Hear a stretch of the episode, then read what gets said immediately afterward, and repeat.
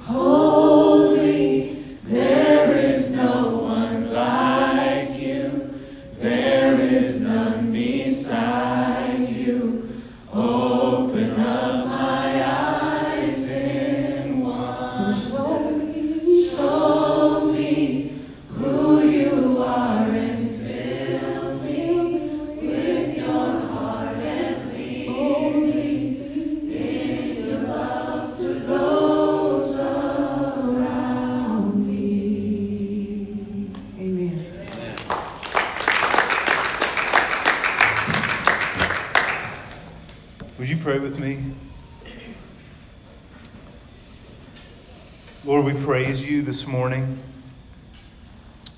We give thanks to you with our whole hearts because your works are great, full of splendor and majesty are your works, and your righteousness endures forever. You've caused your wondrous works to be remembered. You are gracious and you are merciful. You provide food for those who fear you. You remember your covenant forever. You have shown your people the power of your works. You've given us the inheritance of the nations. The works of your hands are faithful and just, and your precepts are trustworthy. They are established forever and ever to be performed with faithfulness and uprightness. You've sent redemption to us. You've commanded your covenant forever. Holy and awesome is your name this morning, Lord. The fear of the Lord is the beginning of wisdom, and all those who practice it have a good understanding and your praise endures forever. Lord, I pray that our hearts would be soft to your word this morning, that you would teach it to us in a way that we can understand and that we need to understand. And I pray, as we just sang, that we would build our life on it. And we thank you that you will bless us because of it. In Jesus' name we pray. Amen. You can have a seat. Thanks for joining us this morning. My name is Bobby, I'm one of the pastors here at Soma Northwest, and it's a privilege to worship with you this morning, to sing with you, to open the scriptures with you. We have been over the last few weeks and, and months, even, working through the book of Exodus. And what we have been seeing on Sunday morning is that Exodus is about God.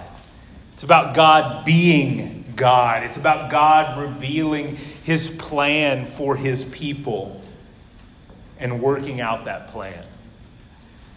But one of the things we've also seen as we've worked through the book of Exodus is there's somebody else that's trying to be God. There's someone else that has a plan. There's someone else who's trying to work out that plan. And that someone is Pharaoh. And we have seen that this is a series of kings and, and rulers of Egypt that have a plan for God's people because they think they are God.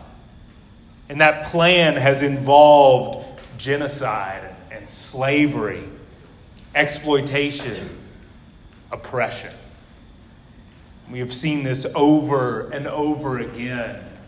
If you remember in Exodus chapter 5, when God first has, has sent Moses and Aaron, his, his prophets, to Pharaoh and has told them, Tell Pharaoh that the Lord says, Let my people go.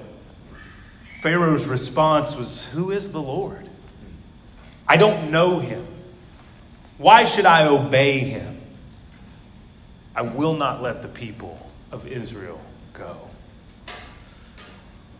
And one of the thing things that it's important for us to remember and to remind ourselves as we're reading this book of Exodus is that Moses, who wrote this book, is not writing as a reporter for eyewitness news, but that he's writing as a prophet of God with a message for God's people. And at this point in the story that we have found ourselves in, what we're going to look at this morning, Moses wants his readers to ask the question Will God be able to overcome Pharaoh's power?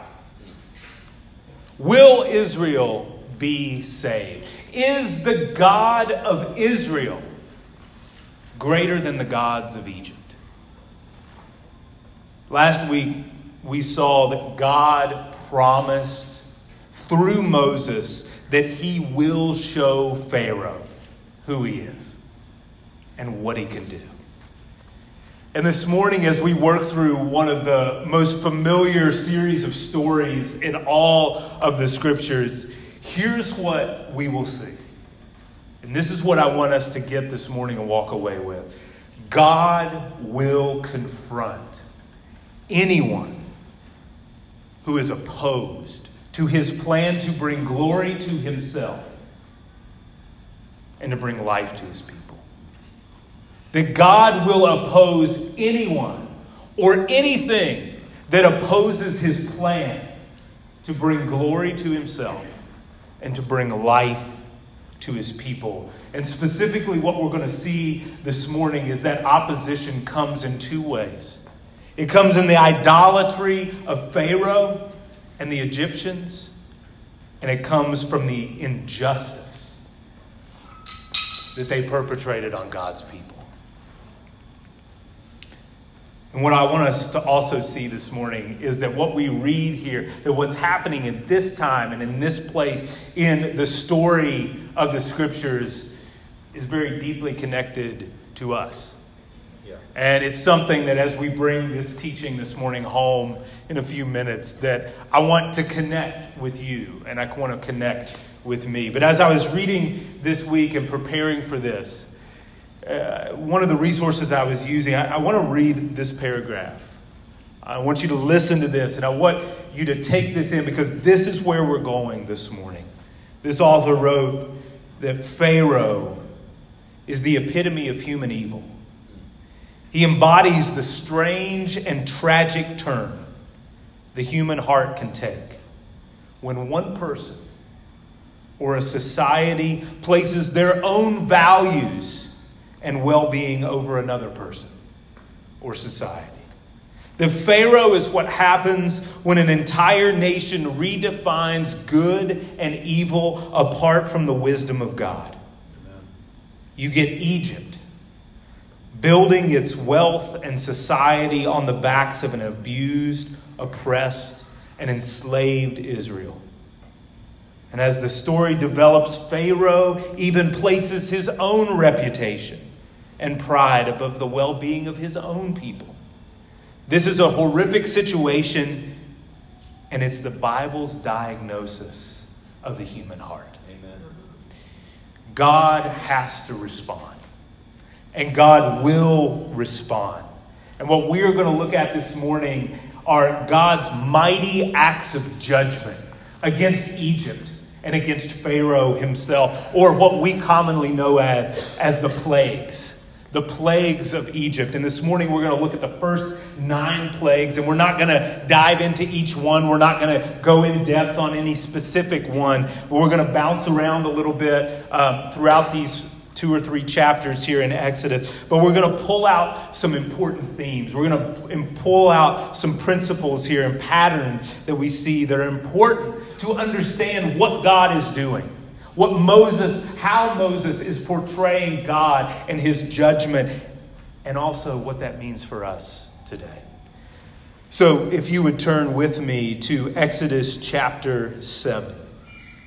Exodus chapter 7, if you're using the uh, Bibles around you, you can find that on pages 29 and 30. And we are actually going to be working through, bouncing around chapter, the end of chapter 7, this, this passage and also chapters 8, 9, and 10.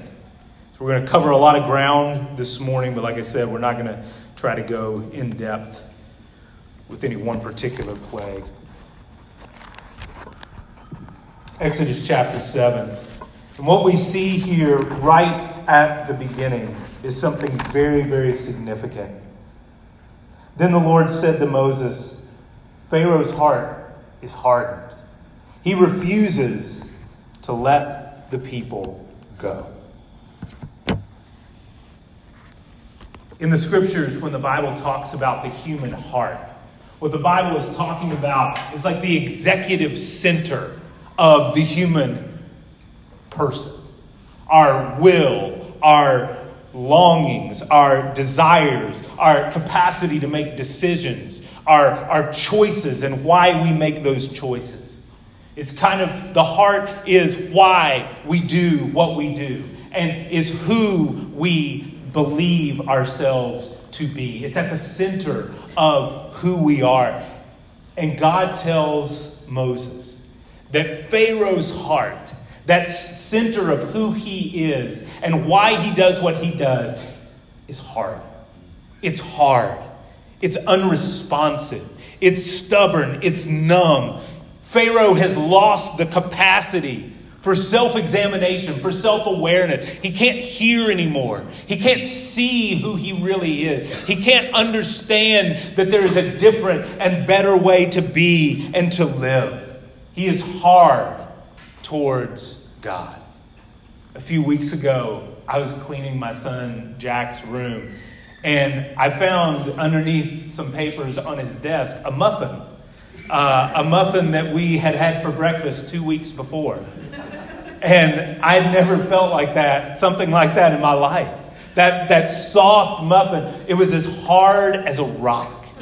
It was just hard. It was, it was, it was so inflexible. It was so just dense and hard because it had been left out, you know, in, in the open air for that long. And that's the picture that we see of Pharaoh's heart here. Something that God has made and has intended for humanity to be soft, to be open, to responsive, be responsive and receptive to Him. That Pharaoh, his, his heart had become recalcitrant. It had become hard and just immovable and inflexible. And God, being God, anticipated this. And in Exodus chapter 3, if you remember, when he first calls Moses and says, I want you to go to Egypt. I want you to take this message to Pharaoh. I want you to deliver my people out of slavery. God tells Moses, But I know the king of Egypt will not let you go unless a mighty hand compels him. Pharaoh's heart had become so hard that God told Moses, He will not respond unless I bring all of my power and all of my judgment against him. Pharaoh has a hard heart before these plagues, during these plagues, and after these plagues. what's crazy about it, if you read each one of these passages, each of these 10 plagues, Pharaoh's hard heart is the one common thing in all of them. Moses makes the hardness of Pharaoh's heart central to these stories of God's acts of judgment. We read in Plagues 2 and Plagues 4, Moses writes that Pharaoh hardened his heart against God and his message that Pharaoh was responsible for rejecting God, that he chose to redefine what was good and what was evil, that he chose to continue to abuse and to oppress God's people. Pharaoh, we see here, is heart sick. His, his heart is sick with self worship and rebellion against God. But we also see, Moses also writes in Plague 6 8, 9, and 10 that God hardened Pharaoh's heart. That God, in response to Pharaoh's continued rejection, turned him over to the consequences of his choices. That God said to Pharaoh over and over again, Let my people go. Let my people go. Let my people go. God is trying to get Pharaoh to see that he is the one true God, that his people, Israel, are his, his beloved sons and daughters. And again and again and again, Pharaoh rejects that and says, No, no, no. And eventually, what we see is that God says, Okay, if that's what you want, that's what you're going to get. Why does Moses paint this back and forth picture? Is God hardening Pharaoh's heart? Is Pharaoh hardening his own heart? The answer to that is yes. Both are happening here. And Moses is trying to get his readers to see the mysteries of the human heart. In Jeremiah chapter 17, God says that the human heart is deceitful above all things it is desperately wicked. And even God Himself says, Who can understand? Who can understand the heart? Who can understand why the heart acts or uh, does the way or is, is, is formed the way that it's formed and makes the, the choices and the decisions that it makes? As God, and we see this as God's acts over these, these, these plagues go from just like annoyances to things that are really, really tragic. Pharaoh begins to kind of move and shift a little bit. He starts making concessions. He says, Well, okay, well, I'll let you go, but you have to leave all your animals and everything here while you go and worship God. You have to promise to come back. Or I'll let you go and worship God, but only the men can go. The women and the children have to stay here. Pharaoh, even in plague 7 and 8, begins to confess his sin. I mean, in Exodus chapter 9, verse 27, we read Pharaoh say this to Moses Okay, this time I have sinned. The Lord is in the right, and I and my people are in the wrong. Plead with the Lord, for there have been enough of God's thunder and hail. I will let you go, and you shall stay no longer. And in chapter 10, verse 16, he says, I have sinned against the Lord your God and against you. Now, therefore, forgive my sin, please, only this once, and plead with the Lord your God to remove this death from me. Only if the plagues would stop. Only if Moses would go on Pharaoh's behalf before the Lord and plead with God to stop these acts of judgment. Then Pharaoh would let the people go. He's trying to control God, manipulate the situation. If we can just not experience the consequences of these things, we'll do what God wants, to, wants us to do. We'll say the things that He wants us to say. We'll act the way that He wants us to act chance after chance that God gives Pharaoh. And that's how we see these things. That in these judgments, in these plagues against Egypt, God is actually being merciful. God is showing mercy. God is giving Egypt and Pharaoh chance after chance after chance to do what is right, to obey the Lord. But yet, over and over again, that is spurned by Pharaoh. He rejects God. And at some point, he crosses that point of no return. And God says, You want to be God. You want to be in control. You want to be fully responsible for your choices and your actions and your perceived power. Then you have it. You have it. And we see the language in Romans 1 where Paul talks about how God gave humanity over. That humanity wanted to worship other things, so God gave them over to that worship. That they wanted to redefine what was good for their life, so God gave them over to the consequences of those things. That's what we see here in these plagues and in these acts of judgment. That over and over and over again, Pharaoh chooses the opposite he chooses the opposite of what God desires and what God tells him is good and true and right. And God says, finally, okay, that's what you want, that's what you got. Moses wanted his readers to see something here in this back and forth between Pharaoh hardening his heart and God hardening Pharaoh's heart. He wants us to see something because we often are asking the wrong question when we read something like this. The question isn't are we as human beings free and responsible to act the way that we act under God's control and under God's sovereignty? But the question actually is is God free to act and to do as He pleases over evil and our hard hearts?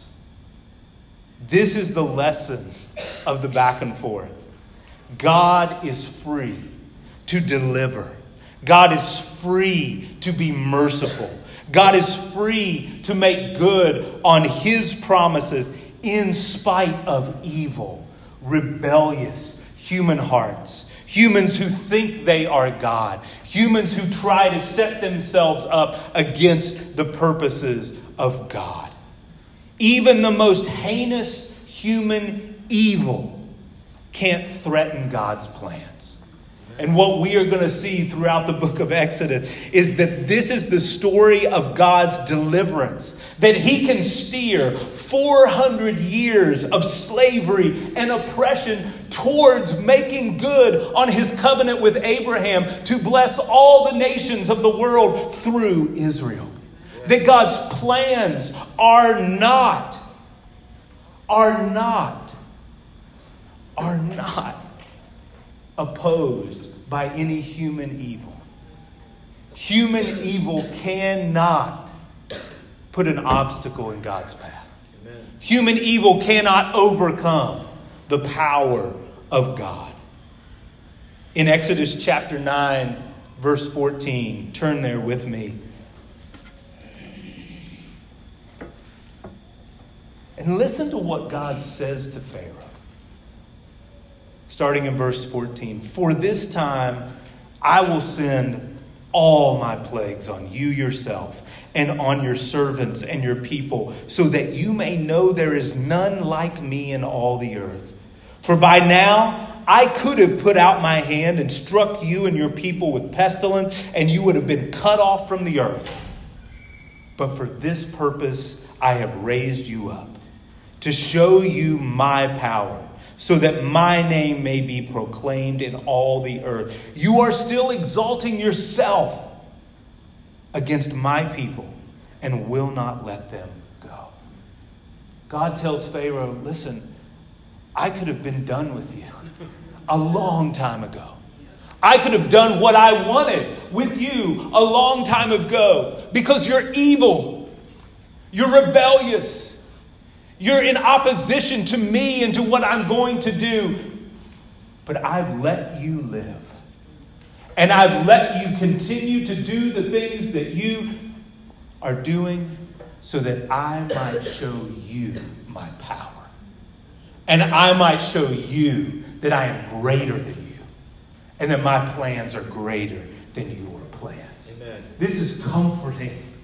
This is good news for us to know that human efforts to thwart or control aren't a match for the power and the purposes of our God. Amen.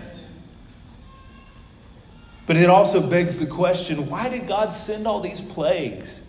Like, why did He choose to do this when He could have used one apocalyptic event to wipe Egypt out and to deliver His people once and for all? But go back there to verse 14. I will send all my plagues on you yourself, your servants, your people, so that you may know there is none like me in all the earth. God is using these plagues, as we're going to see in a second, to prove to Pharaoh, to show systematically that he is God alone, that he is unique that He is all powerful, that He is worthy of worship. You see, what God is doing here is not just about freeing His people, God is judging Pharaoh. God's deliverance of His people comes through judgment. That He is judging Pharaoh and Egypt for, that, for their idolatry and their way of life. And this first act of judgment, if you turn back to chapter 7, that first act of judgment on the Nile River is significant. Because, as we've talked about before, the Egyptians worshiped the Nile. They worshiped that river as a god. It was the source of their life, it was the center of their culture and their understanding of who they were as a people. And in Exodus chapter 7, verse 15, God tells Moses, Go to Pharaoh in the morning as he is going out to the water and stand on the bank of the Nile to meet him. And when Moses strikes that water and it turns to blood, God put him there in front of Pharaoh in front of Pharaoh's morning routine, face to face with him, so Pharaoh could see in person that God is more powerful than the gods of Egypt. That God is in control over the source of their life, the source of their worship, what they saw as their identity as a people. In Exodus 7 20 through 24, later on in, down in that passage, we read Moses and Aaron did as the Lord commanded. In the sight of Pharaoh and in the sight of his servants, he lifted up the staff and struck the water in the Nile. And all the water in the Nile turned to blood. And the fish in the Nile died, and the Nile stank, so that all the Egyptians could not drink from the Nile. There was blood throughout all the land of Egypt. But the magicians of Egypt did the same by their secret arts. So Pharaoh's heart remained hardened, and he would not listen to them as the Lord had said. Pharaoh turned and went into his house, and he did not even take it to heart. And all the Egyptians dug along the Nile for water to drink, for they could not drink the water of the Nile. Pharaoh's magicians, they could copy what Moses did. They could copy what God did, but they couldn't stop it. They couldn't reverse it. That God, this river was blood and the death and, and the stink for an entire week before God relented and reversed its effects. But Pharaoh wouldn't believe, he wouldn't even think that this God was greater than his gods. And I think it's interesting here in verse 24 that the Egyptians dug for water. They dug around the Nile. I just feel like that's kind of symbolic of they're clinging on to this false God. When the true God, the God of Israel, opposes and confronted their own God, they still were clinging. They still were searching. They still were digging to that source of their life and that source of their identity. As we move through these plagues, we see that plagues 5, 7, and 8, when God strikes the livestock, when He sends hail and He sends locusts, it destroys their agriculture. It destroys these livestock, these animals. It hurts people. When you move down to plague nine, when God sends darkness that covers the entire land, that's significant because Pharaoh was considered a son of the god Ra, who was the sun god, who brought light and life. And Pharaoh was considered a son of this God. That Pharaoh himself would bring light and life to his people. He would lead this empire into new life, into new power. And God brings darkness. And God brings chaos in the darkness. It says God is, it's as if God is saying, You want to be God, Pharaoh. Then deal with this. Try to bring order out of this darkness, like I brought order out of darkness. Try to create life when everything is dark, like I created life when everything was dark. The line of Pharaohs created a religious, and political, economic, technological system in Egypt that made Egypt one of the great empires in the history of the world. They made themselves great and powerful. They provided comfort and security to their people for generations and generations. And systematically through these plagues, God is tearing down their identity. The things that gave them security, the things that made them feel powerful, the things that they worshiped, God is coming in piece by piece by piece and saying, I am greater than this. I have control over this. I can work my will above and beyond this. They saw the Israelites as a threat to their way of life, their dreams, they dehumanized the Israelites and built their empire through oppression. And God steps in and says, These are my people, and I am their God, and they will no longer be objects of oppression. objects of slavery. They will no longer be used by you to build up your own power and your own image and your own greatness because I am their God. I am the one true God, and I'm going to show you that I am that God. This is God's judgment. God is bringing down their idolatry. God is exposing their gods as frauds.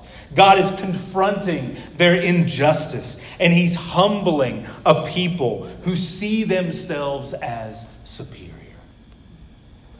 In Exodus chapter 10, at the end of the ninth plague, Pharaoh again hardens his heart towards the Lord. And listen to these words. Then Pharaoh said to Moses, Get away from me. Take care to never see my face again. For on the day you see my face, you shall die. And Moses said, As you say, I will never see your face again. Rejection after rejection after rejection. No matter what God did, no matter the power that God showed, Pharaoh continued to harden his heart. And these words at the end of chapter 10 are a foreshadowing of what's going to happen that we're going to cover in a couple of weeks. Pharaoh and Egypt had opposed God's name. They had attempted to redefine goodness and life apart from the one true God. They had opposed God's plan to bless his people Israel and to bless the nations of the world through Israel, and God would not let that stand. I want to ask you where do you place yourself in this story? Who do you identify with here? I think probably most of us, if we're honest, identify with Israel, right? You know, we see ourselves as people who are being oppressed. We see ourselves as Christians as people who are fighting against evil out there. We project those things onto others. It could be political groups for us. You know, if you're a progressive, it could be those conservative bigots who just judge everybody, try to push their morals on everybody. If you're a conservative, it could be the progressive elites with their secularism and their socialism could be other races and other cultures. Could be the immigrants that are coming into our country. It could be you know, people of color. Could be the rural whites, suburban whites. That these people are the oppressors. These people are forcing us in a direction that we won't want to go. It could be systems and structures in our city and in our country that we feel hold people back discriminate against people that aren't fair. It could be our coworkers that make life difficult for us. That we always have to support. That we always have to pick up after. It could be our bosses who we feel like don't treat us fairly, who don't recognize who we are, who don't give us the opportunities that we think we deserve. We want them to get what they deserve. We want justice. We want judgment. And let's be honest, in a lot of cases, we may be right. We may feel right. We may feel these things because these things are actually true. But what if you are not Israel? What if you are Pharaoh? What if you are the Egyptians? What if you're an idolater? Comfort, superiority, control, power, money and possessions, family. Do you worship these? Do you organize your life around these things? How have you tried to redefine what's good for you? What's good for your, your kids? What's good for your spouse apart from God and what He says is good? and what He says is right? What sins do you keep for yourself? Because they make you feel good. Because they're a safe place to run to. Because they feed the narrative that you have about what's good and about what's right, about who you are. Are there people in your life you're refusing to forgive?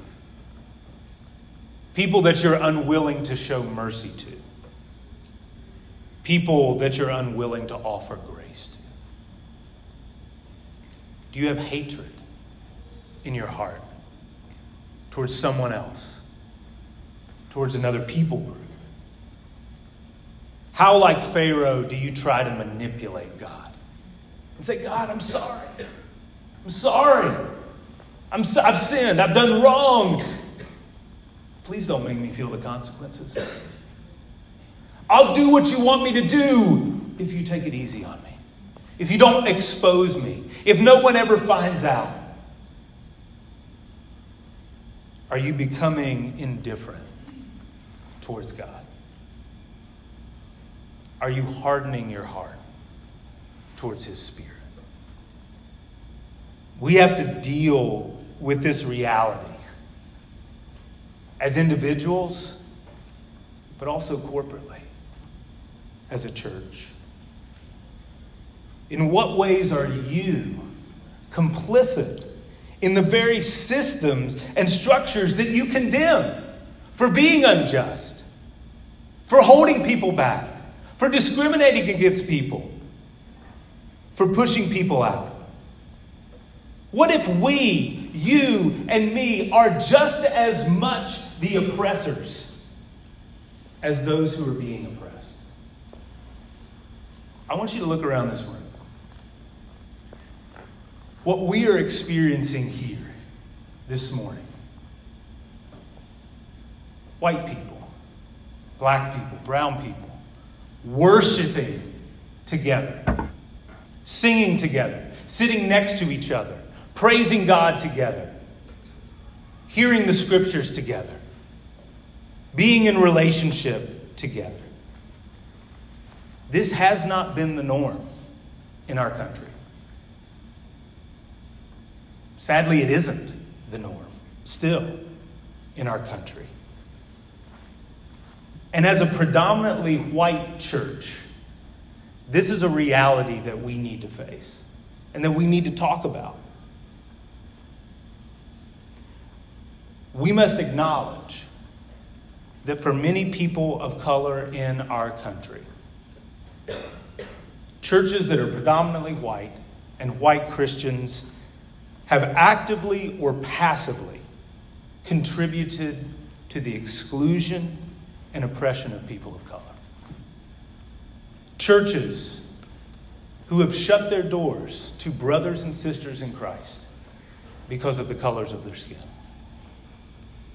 Churches who make brothers and sisters in Christ feel like outsiders and try to convert them away from their cultural expressions of worship, singing and prayer, speaking and teaching.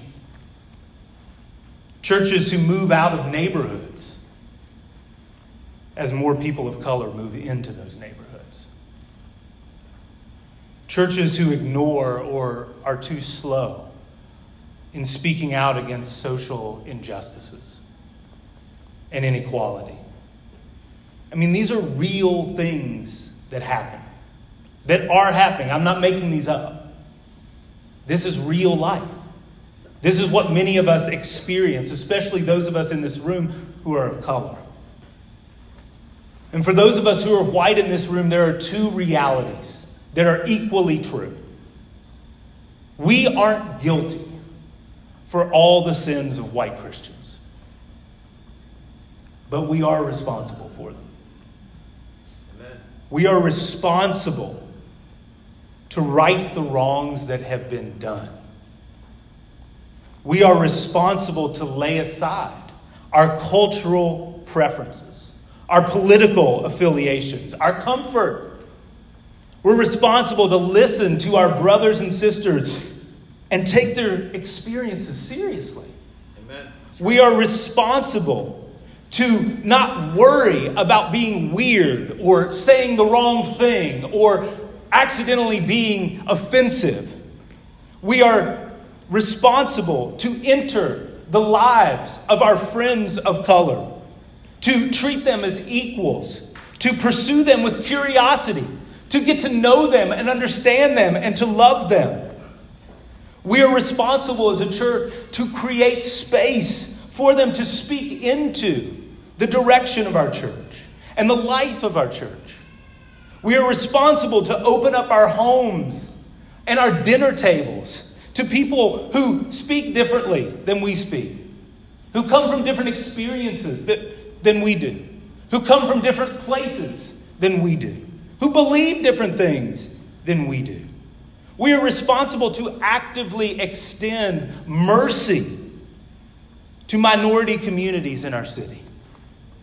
We are responsible to speak out against those people and systems who perpetrate injustice. Yes. We are responsible to live and to understand the implications of the gospel we believe. Yes. That God has broken down walls of separation. God has broken down the things that divide us. And He has brought us under one blood Christ's blood. And that that affects the way that we live and the way that we are in relationship with each other. And in this way, we stand with God and not against Him. Mm. Yeah. Amen.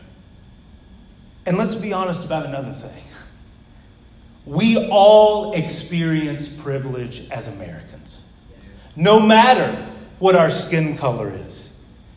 Writer Ta-Nehisi Coates, who was recently in Indianapolis, spoke about his experience of privilege as a black American man living in France when black Algerian men were being discriminated against. We all no matter what our skin tone in this room, experience advantages because we live in this country. We all have our boot on somebody's neck, so to speak. You and me, we are someone else's Egypt. We are someone else's Pharaoh. And if you love, if I love the power and the trappings of oppression, we will harden our hearts. Yeah. We will excuse ourselves. We will make it, we we will justify what we do and why we do it. And God will confront each of us. God will confront us. If we are his children, he will not let us do this. He will not let us go in that direction. And what's more, God, these very things that God judged Pharaoh in Egypt for, their idolatry, their oppression. Continue to read through the Old Testament. He will judge Israel for their idolatry and their oppression. They were oppressed by an idolatrous nation, and they would become an idolatrous and oppressive nation. God, God will not let it stand. God will confront our idolatry. God will confront our oppression. But here's the good news. Here's the good news. God will save Egypt too.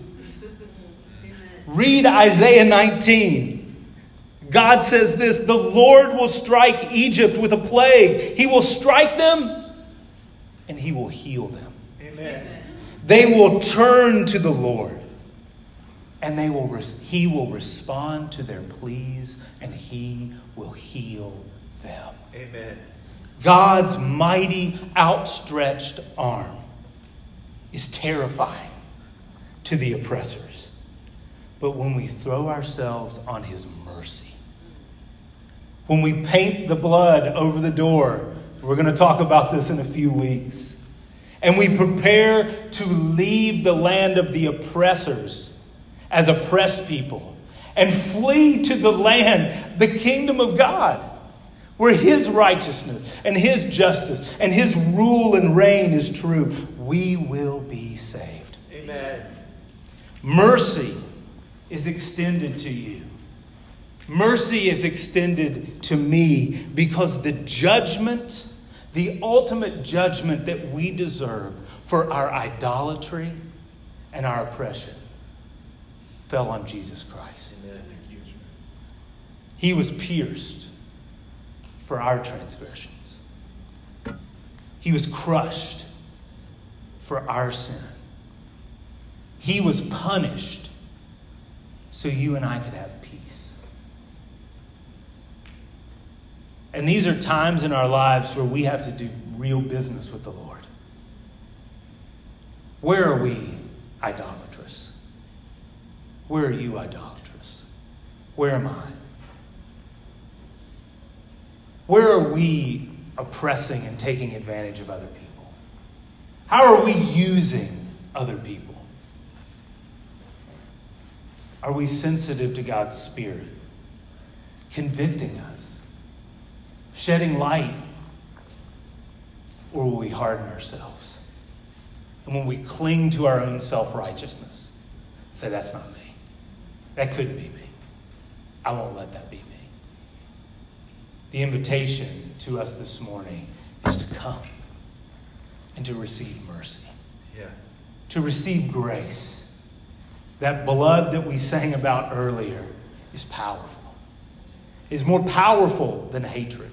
It is more powerful than injustice. It is more powerful than other gods that we're tempted to worship. It is more powerful than our own definitions of good and evil. That blood that was shed for us on the cross is powerful and it's transformative. And God wants us to be whole. Amen. God wants us to be transformed.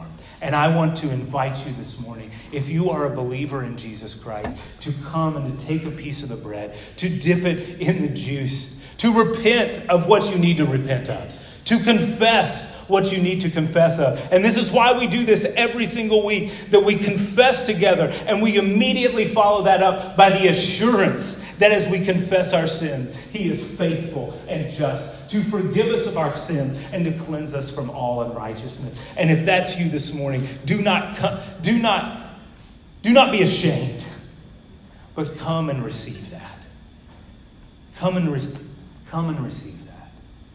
If you're not a Christian this morning, if you're still still trying to figure out where am I, I don't know what I believe, I don't know where I'm at with God, I'm still working through things. Know that God's invitation to you is not get yourself cleaned up and then come.